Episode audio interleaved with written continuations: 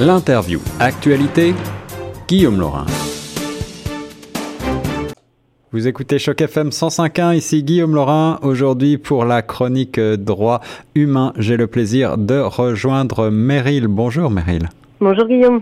Aujourd'hui, Meryl, tu nous emmènes à Madagascar à la rencontre d'un défenseur des droits environnementaux condamné à 5 ans de prison avec sursis par la justice de son pays. Alors, d'abord, euh, de qui s'agit-il et puis pourquoi est-il condamné si lourdement?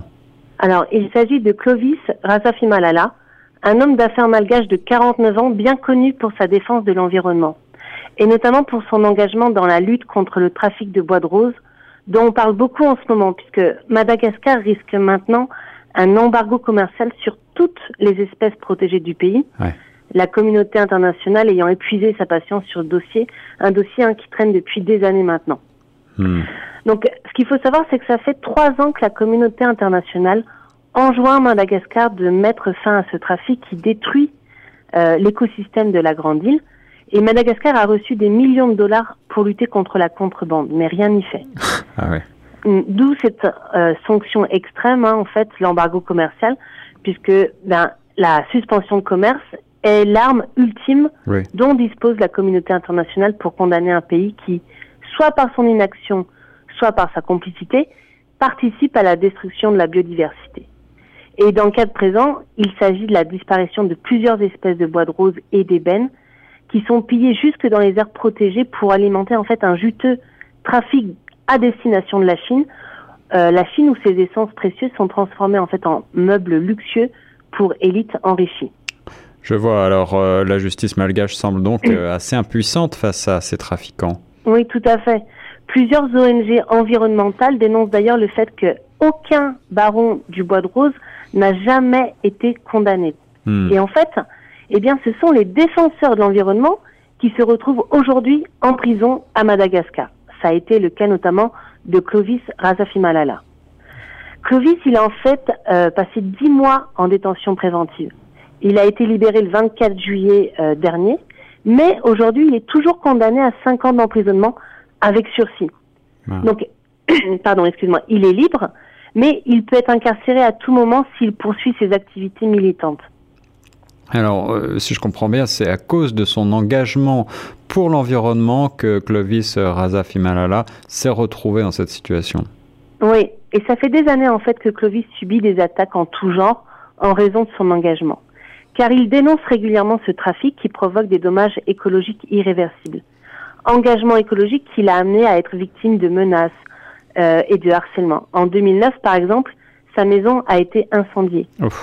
Et on lui a proposé à plusieurs reprises de l'argent qu'il a toujours refusé en échange donc de l'arrêt de son combat en faveur de la forêt menacée de Madagascar. Hmm. Mais l'année dernière, ces attaques, elles ont pris une nouvelle ampleur. Donc Clovis, il a été arrêté euh, le 16 septembre 2016 dans une petite ville du nord-est de l'île dans laquelle il tient un cybercafé et il a été poursuivi pour incitation à la rébellion et destruction de bâtiments administratifs, des faits qu'il a toujours niés. On l'accuse d'avoir été à la tête d'une manifestation violente alors même qu'il y a des témoins qui assurent qu'il se trouvait dans un restaurant au moment même de cette manifestation.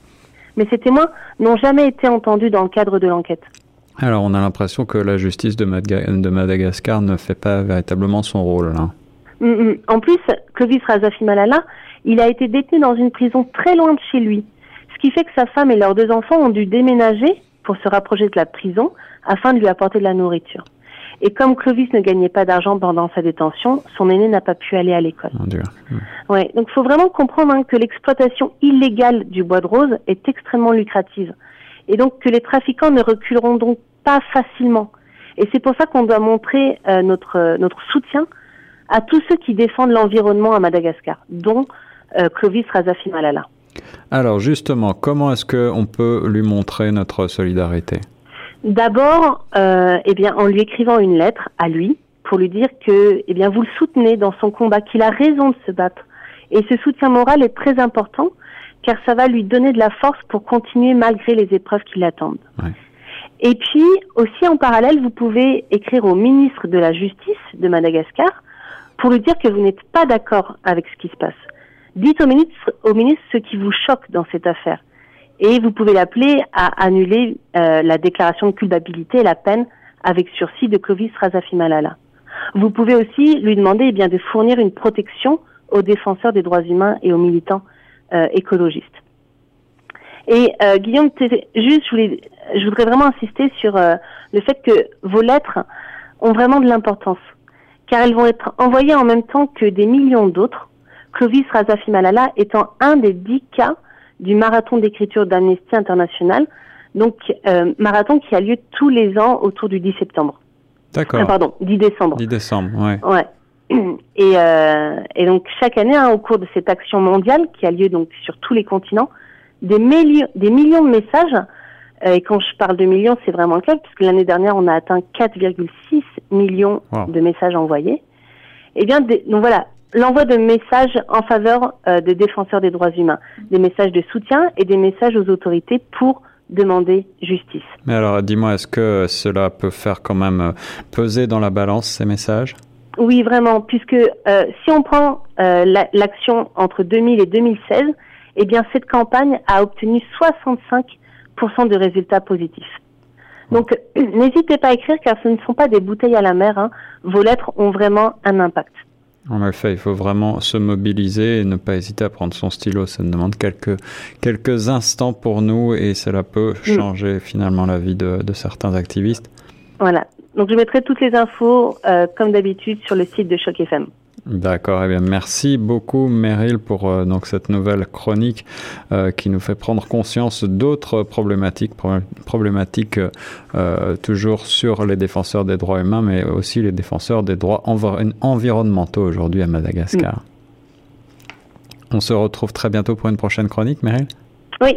Merci beaucoup et nous reste sur les ondes de Choc FM 105.1.